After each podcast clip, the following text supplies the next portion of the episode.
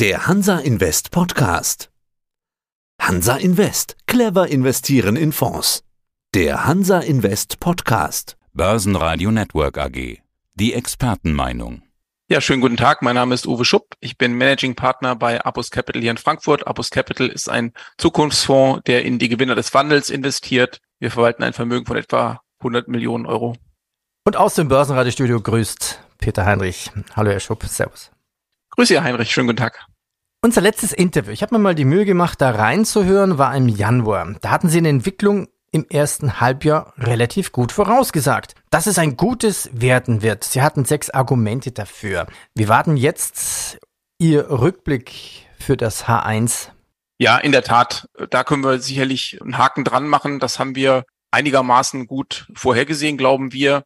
Nochmal zur Erinnerung, wir hatten ja gesagt, dass die Stimmung da draußen möglicherweise doch zu negativ ist. Wie Sie wissen, Herr Heinrich, profitieren wir bei Apus hier von unseren ja, sehr vielfältigen Unternehmenskontakten. Wir sprechen mit etwa 500, 600 Unternehmen, meist auf Vorstandsebene pro Jahr.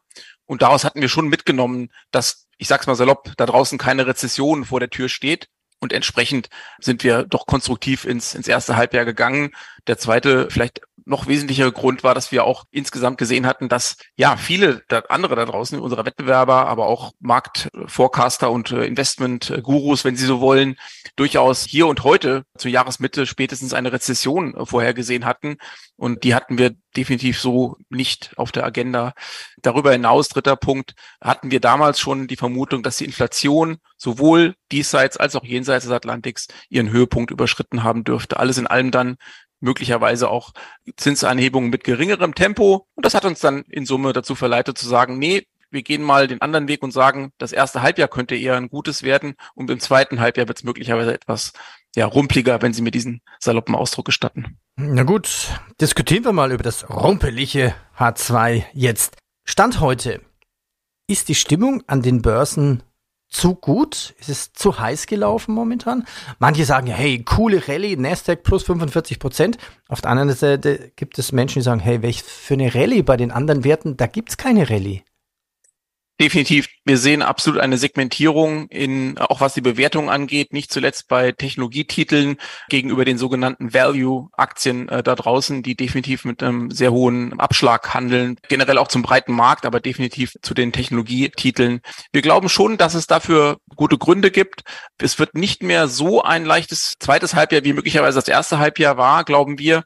Nolens, Volens sind viele Investoren in den Markt gespült worden. Ich glaube, das hat nicht zuletzt auch dazu geführt, dass wir gerade so eine Rallye auch im Technologiebereich hatten, nicht zuletzt einfach diese Fehlpositionierung, von der ich eingangs sprach. Das hat sich ein bisschen normalisiert, von daher würden wir auch hier insgesamt im Markt für das zweite Halbjahr von einer Normalisierung ausgehen. Ich sag's mal salopp, das einfache Geld könnte verdient geworden sein.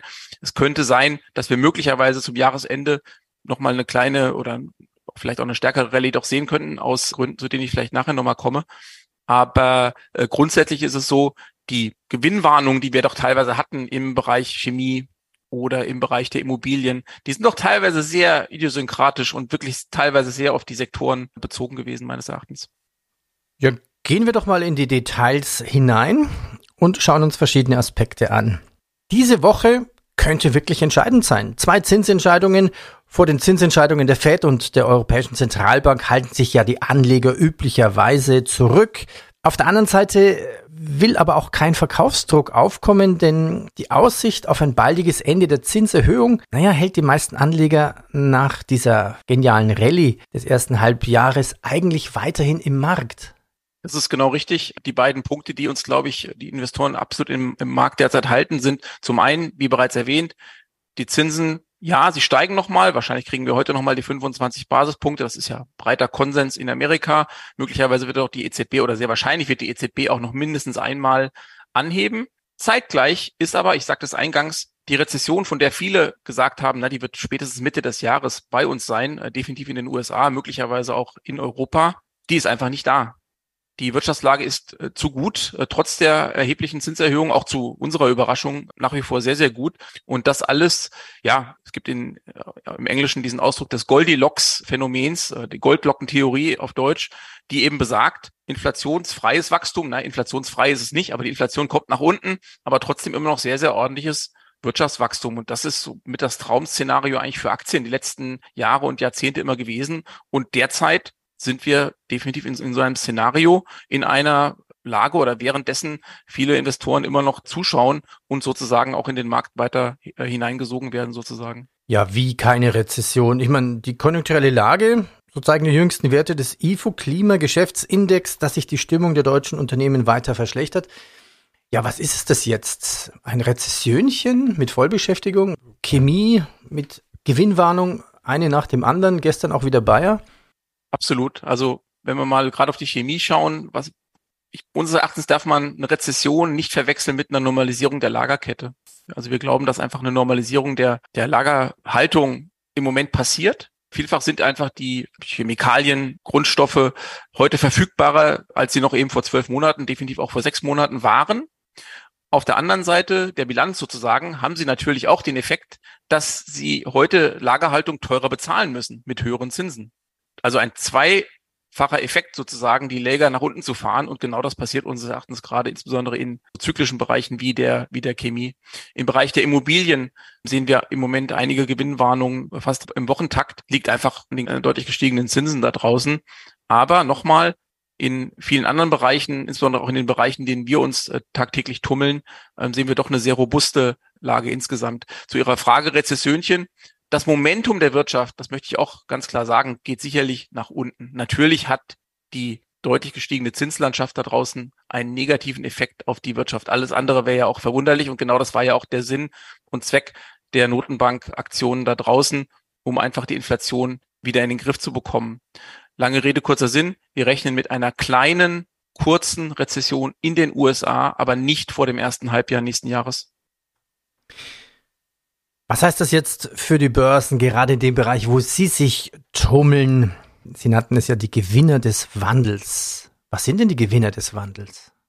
Ja, wir investieren vorwiegend in stark wachsende Technologietitel, Bereich Halbleiterei insbesondere, Software, auch Services. Darüber hinaus im Bereich äh, Gesundheit, also Demografie spielt bei uns eine große Rolle, aber auch Industrie und insbesondere alles, was mit dem Thema Energie und Energiewandel da draußen zusammenhängt. Für diese Titel rechnen wir mit einer sehr robusten Entwicklung auch im zweiten Halbjahr, insbesondere möglicherweise ab dem vierten Quartal, weil, ich sagte es vorher, wir mit einer kleinen Rezession durchaus rechnen in den USA. Das könnte dazu führen, dass wir in den USA noch vor Weihnachten sogar die erste Zinssenkung wiederkommen sehen.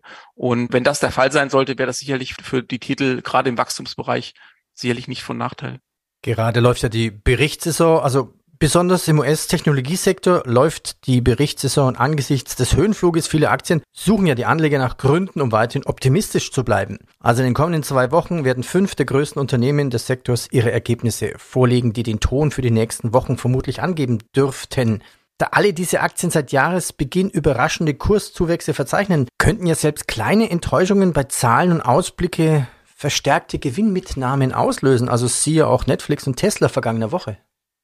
Alles andere wäre wirklich außergewöhnlich. Das ist ganz klar. Viele Aktien, äh, Spotify, um nur mal eine zu nennen, haben sich äh, mehr als verdoppelt seit Jahresanfang.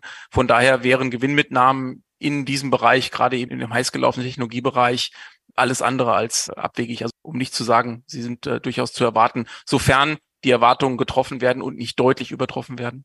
Ja, was heißt das alles jetzt für den Zuhörer? Fassen wir mal zusammen. Gutes Halbjahr, Nummer zwei, also geht die Börse so weiter. Und welche Strategie könnte ein Zuhörer verfolgen, außer natürlich ihren Fonds zu kaufen?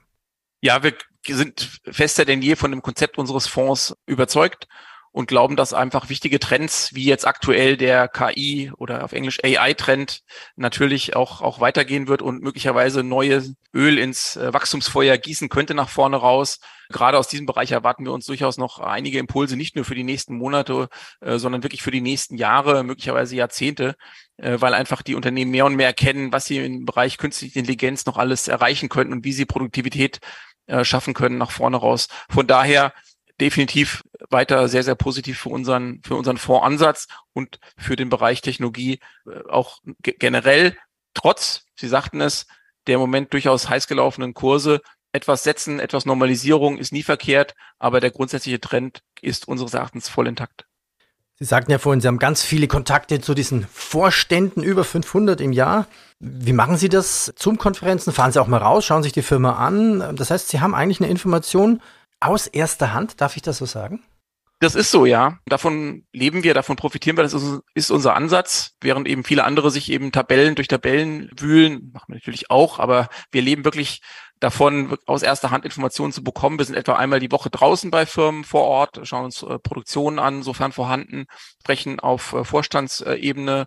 Wie gesagt, typischerweise neuerdings natürlich auch mehr und mehr per Zoom und per Video aber pflegen diesen Kontakt wirklich typischerweise auf Quartalsbasis nach Quartalszahlen sehr, sehr äh, vollumfänglich.